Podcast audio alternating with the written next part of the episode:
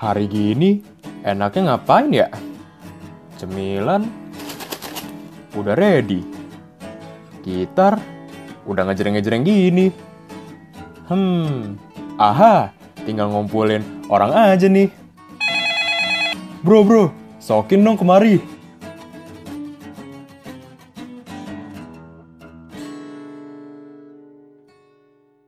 Halo semuanya, selamat datang kembali di Selasar Podcast, di mana semua orang memiliki tempat untuk bercerita. Terima kasih sudah kembali mendengarkan Selasar Podcast di episode yang ketiga ini. Gue sebelumnya mengucapkan terima kasih banyak.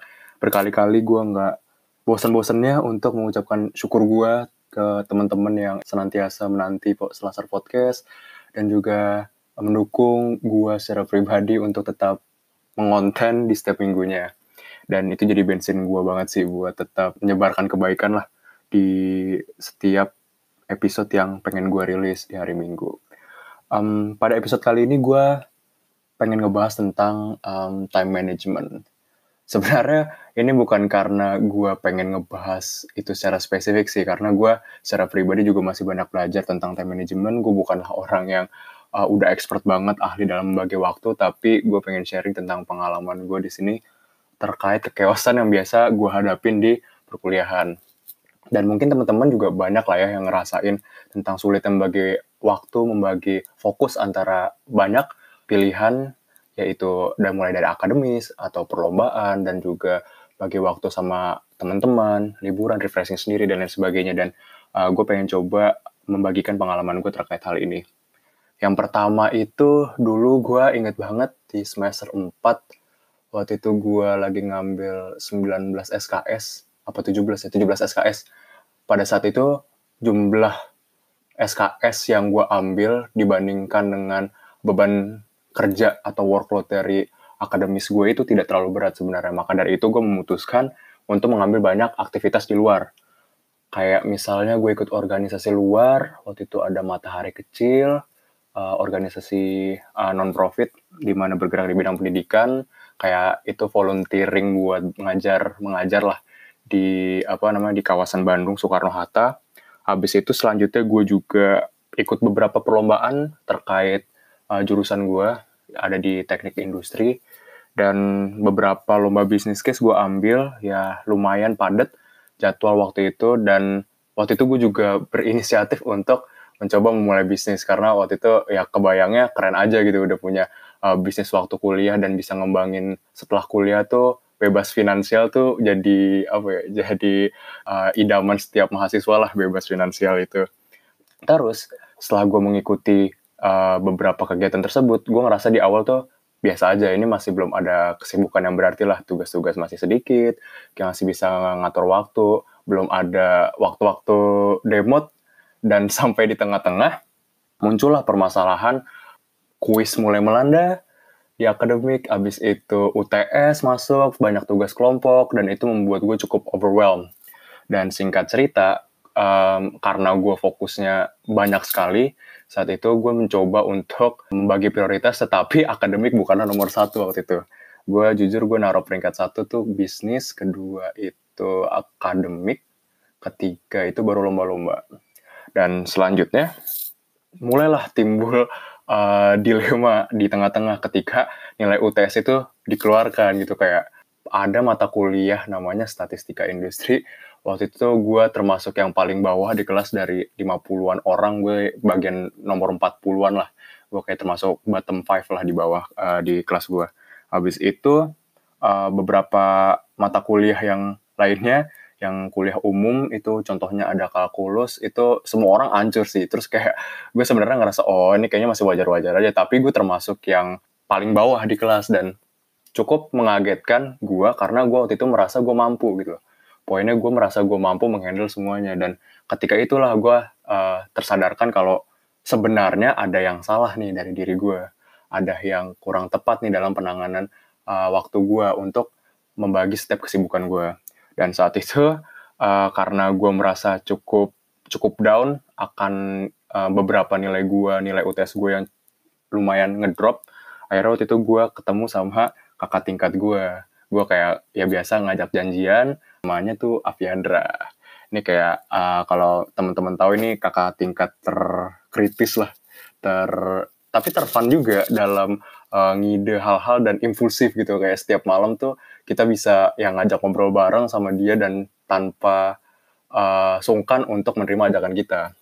Dan waktu itu suatu malam gue ngajak dia, kita ngobrol, dia juga waktu itu lagi pengen ada hal yang diobrolin terkait himpunan, akhirnya sharing-sharing juga. Dan waktu itu gue coba ngebuka tentang permasalahan gue terkait pembagian waktu gue, time management gue, karena dia salah satu orang yang gue look up to terkait pembagian waktu dalam kesibukan atau aktivitas yang diambil. Dan saat itu gue diperkenalkan dengan sebuah konsep. Ini sebenarnya ilmu familiar banget di jurusan gue, tapi menurut gue ini bisa dibagikan ke semua orang gitu. Ini bisa diimplementasikan di berbagai bagian dalam membagi waktu. Ada namanya prinsip Pareto Principle. Prinsip Pareto ini awalnya itu dicetuskan oleh orang Italia bernama Vilfredo Pareto. Dia hidup di masa abad ke-19, awal abad 20. Dan dia mencetuskan bahwa sebenarnya di Italia itu 80% dari kekayaan yang dimiliki di Italia, propertinya, itu hanya dimiliki oleh 20% sebagian orang. Gitu. 20% orang di Italia memiliki 80% properti di Italia. Ini dikenal juga dengan prinsip 80-20, tapi sebenarnya intinya bukan dari rasio 80-20 secara exact, tetapi ada poin di mana disproporsional di input dan output yang kita hadapi di kehidupan sehari-hari. Kayak misalnya nih, biasanya nih 80% output itu tuh didasarkan dari 20% input yang fundamental. Atau kalau misalnya di kehidupan sehari-hari kita bisa lihat gini, di lemari baju kita, mungkin hanya 20% nih dari baju atau pakaian kita yang kita pakai untuk 80% aktivitas sehari-hari kita. Nah, dari situ tuh tergambar lah, maksudnya apa sih prinsip Pareto ini di time management. Jadi, mungkin saja 80% yang terjadi dalam hidup kita ini merupakan sebagian kecil dari apa yang kita perbuat, apa yang kita fokuskan. Kayak gue waktu itu ngebayanginnya pada saat Avi ngejelasin ini adalah mungkin nilai-nilai gue itu sebagian besar jelek karena gue terlalu banyak fokus ke hal-hal yang menyebar gitu. Gue nggak secara menjurus, gue mau fokuskan ke 20% yang utama gitu. Gue membagi banyak pikiran gue ke hal-hal yang berbeda, tetapi gue nggak fokus di sana. Akhirnya menyebabkan outcome yang gue hasilkan itu tidak sesuai dengan apa yang gue ekspektasikan. Kayak gitu. Dan singkat cerita, setelah gue mendapatkan prinsip Pareto ini, gue mencoba membuka mindset gue terkait kemampuan gue dalam membagi waktu. Mungkin aja waktu itu berbeda, medan tempurnya berbeda, beban kerja yang gue alami selama akademik di kuliah, dan itu membuat gue cukup overwhelmed. Dan pada saat itu juga gue coba mengatur lagi, rearrange semua, gue melakukan scheduling, gue melakukan pembagian prioritas, dan lain sebagainya, sehingga itu tuh gue terancam 3 mata kuliah yang harus gue ulang dengan indeks yang di bawah syarat kelulusan gitu. Waktu itu syarat kelulusannya tuh minimal C, dan biasanya tuh rata-rata nilai UTS dan UAS-nya tuh 50, dan gue cukup berada di bagian bawah, dan itu membuat gue cukup pusing untuk membagi waktu pada saat itu. Dan akhirnya dengan prinsip Pareto yang gue mulai terapkan di kehidupan sehari-hari ini, dengan mencoba mengerucutkan fokus yang gue punya di kuliah pada waktu semester 4, gue coba untuk alokasikan di situ, dan menghasilkan alhamdulillah 2 dari 3 mata kuliah yang terancam tidak lulus itu menjadi lulus pada saat itu. Dan itu cukup membuat gue seneng sih. Dan ternyata memang time management dan segala macam tools yang kita pakai di dunia kerja waktu itu, ya gue kebayangnya Pareto analisis, Pareto principle ini hanya dipakai di dunia kerja, tetapi juga bisa dipergunakan di kehidupan sehari-hari kita.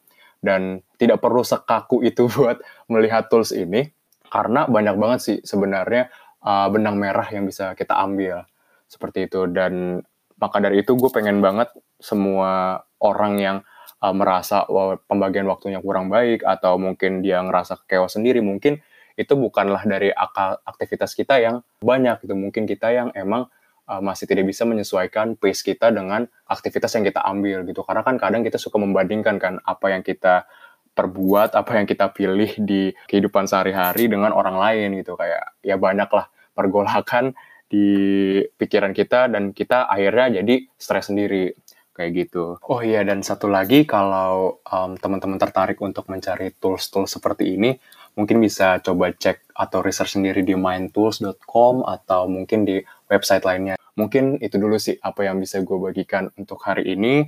Semoga teman-teman suka ngedengerinnya dan semoga kita bisa jadi manusia yang lebih baik lagi lah ke depannya. Kayak gitu. Terima kasih teman-teman udah mendengarkan episode 3 dari Selasar Podcast. Karena di Selasar Podcast lagi lama sadari.